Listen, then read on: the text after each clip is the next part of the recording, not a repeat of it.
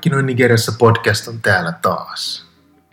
No, taas on pikkasen aikaa vierähtänyt ja haluaisin ehkä puhua aivan uusista asioista, mutta tässä on muutama tosi hyvä juttu jäänyt kertomatta, joten kerron ne nyt tässä ensin.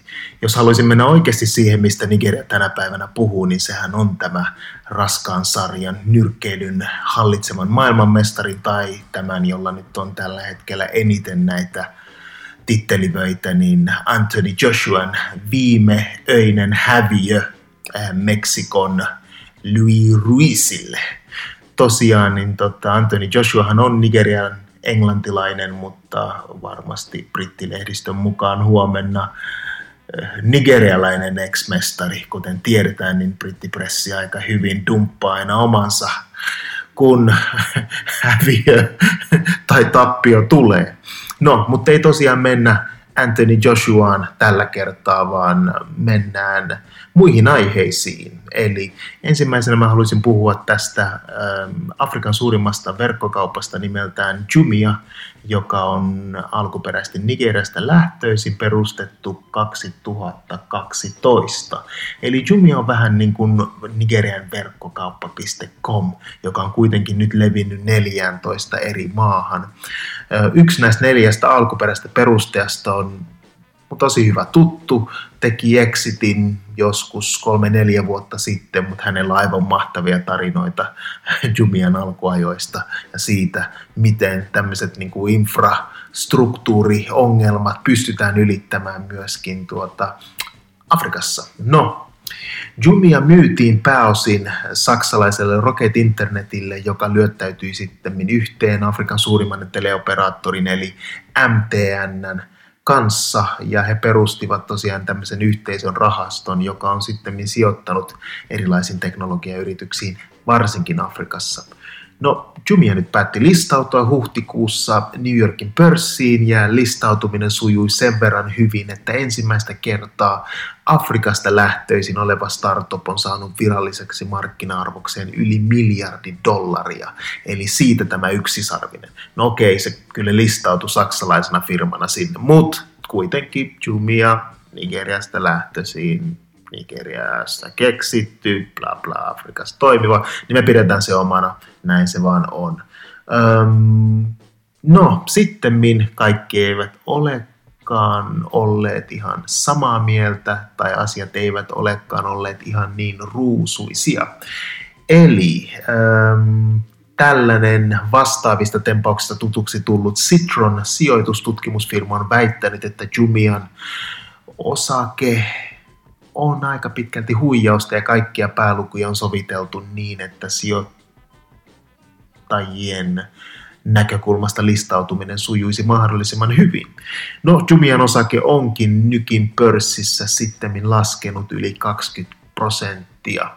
Ja on hyvä tietenkin muistaa, että tämä sama Citronin toiminta on kielletty esimerkiksi Hongkongin pörssissä valheellisen tiedon levittämisestä. Tämä Citronhan on kova shorttaa näitä osakkeita, eli niin sanotusti hyötyy siitä, kun osake laskee. No kuitenkin tärkeää tässähän on se, että nyt on selkeä case-esimerkki siitä, miten Afrikasta lähtöisin oleva startup voi menestyä ja miten siihen sijoitetulle rahoille voidaan saada ällistyttävää tuottoa. Startup-skene Nigeriassa on aika aktiivinen, siis sehän on tämmöinen nykyajan muoti-ilmiö ja markkinoillakin liikkuu entistä enemmän ulkomaisia sijoittajia. No mä itsekin sijoitin muutama vuosi sitten muutaman pienen kolikkoni äh, aikoinaan parin paikalliseen startuppiin, mutta se oli aika pitkälti katastrofi. Eli mun rahat taisi mennä yrityksen perustajien champagneen juotiin, ja en ole sitten enää startuppeihin oikein täällä sijoittanutkaan, vaan käyttänyt rahat itse tähän champagneen juoteen. Niin ainakaan mene muiden, muiden suihin. No okei, en mä siis sitä champagnea enää niin paljon oikeasti jo. Krapulat on aika pahoja nykypäivänä. No, mut. Yes. Mennään sitten seuraavaan aiheeseen, mikä on sitten tosiaan tämän Rocket Internetin äh, kumppaniksi äh, ja muutenkin aika tuttu Nigeriassa suurimpana teleoperaattorina, eli M T N, joka myöskin on Afrikan suurin teleoperaattori. Tosiaan Etelä-Afrikasta oleva lähtöisin oleva teleoperaattori vihdoin listautui pörssiin Nigeriassa. No, M T N:n tarina Nigeriassa on ollut aika uskomaton siitä, kun se osti silloin kaikkien mielestä ylihinnoitelun operaattoriluvan maahan, jossa oli tosi huonosti levinnyt puhelinverkko. Tämä oli kaksituhattayksi, olisiko Nigeriassa ollut joku muutama sata tuhatta puhelinliittymää. Ja kun nykyisin katsoo tilannetta, niin Nigeriassa on yli sata kymmenen miljoonaa mobiililiittymää, josta M T V-markkinaosuus on noin neljäkymmentä prosenttia. Eli ei huono rahakone. Uutisissa myös viime vuonna M T N oli siitä, että se oli kotiuttanut semmoiset kahdeksan miljardia dollaria Nigeriasta ja verottaja oli lätkässyt aikamoiset jälkiverot. No sitä edellisenä vuonna se oli myöskin uutisissa, kun se oli jättänyt miljoonia liittymiä rekisteröimättä, josta N C C, eli tämä paikallinen viestintäviranomainen, antoi tuntuvat sakot. Semmoinen viisi pilkku kaksi miljardia dollaria pikku, pikkusakot. No se sai sakkoja sitten pikkasen pienennettyä ja varsinkin kun se lupasi, että he listautuvat pörssiin. Eli M T N listautuu pörssiin Nigeriassa, jota se ei ole oikein aikaisemmin halunnut tehdä. No M T N on tosiaan ollut rahantekokone Nigeriassa ja tuottanut ison osan M T N:n koko tuotoista ja tekee sitä edelleenkin. No se tosiaan nyt vihdoin viimein listautui pörssiin ja kokenut sielläkin todella hyvää nousua. Kurssikehitys on ollut aika hyvä ensimmäiset viikot. No, kuitenkin nyt on paljastunut, että listautuminen on ollut niin sanottu suljettu listautuminen. Että se ei oikeasti edes ollut avoin yleisölle, vaikka hirveän fanfaarit oli, että nyt M T N-osaketta kaikille. Öö...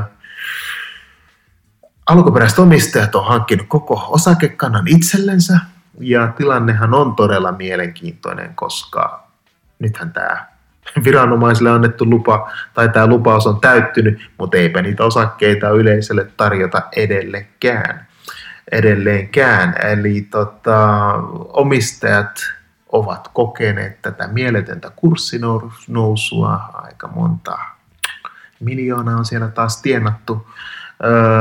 Ja voivat halutessaan myydä osakkeita eteenpäin. Näin ei kuitenkaan ainakaan vielä ole kukaan omistajista tehnyt. No tässä nyt on taas sitten noussut hirveä haloo ja tahot elä, epäilevät M T N Nigerian omistajien osakkeiden manipuloinnista ja koko Nigerian pörssin manipuloinnista. No saa nähdä miten käy. Aika näyttää, mutta se voi olla, että taas kerran M T N on aikamoisessa suossa tai juoksuhiekassa, kummassa sitä tykkääkään enemmän. No, tässä oli kuitenkin tällä kertaa Markkinoin Nigeriassa podcastin aiheet. Palataan toivottavasti pikkasen, pikkasen lyhyemmän tauon jälkeen taas asiaa. Mulla olisi muutama idea ja muutama hyvä juttu tulossa. Pysykää kuulolla. Palataan. Moi!